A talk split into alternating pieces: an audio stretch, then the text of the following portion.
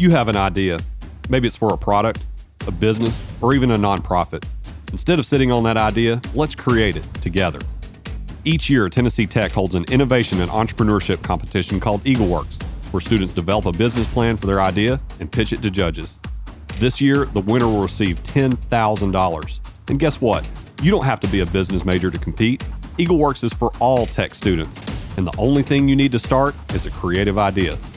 I'm Michael Akins, and I direct EagleWorks. On this podcast, each week, we'll help you build your idea and prepare you for the competition.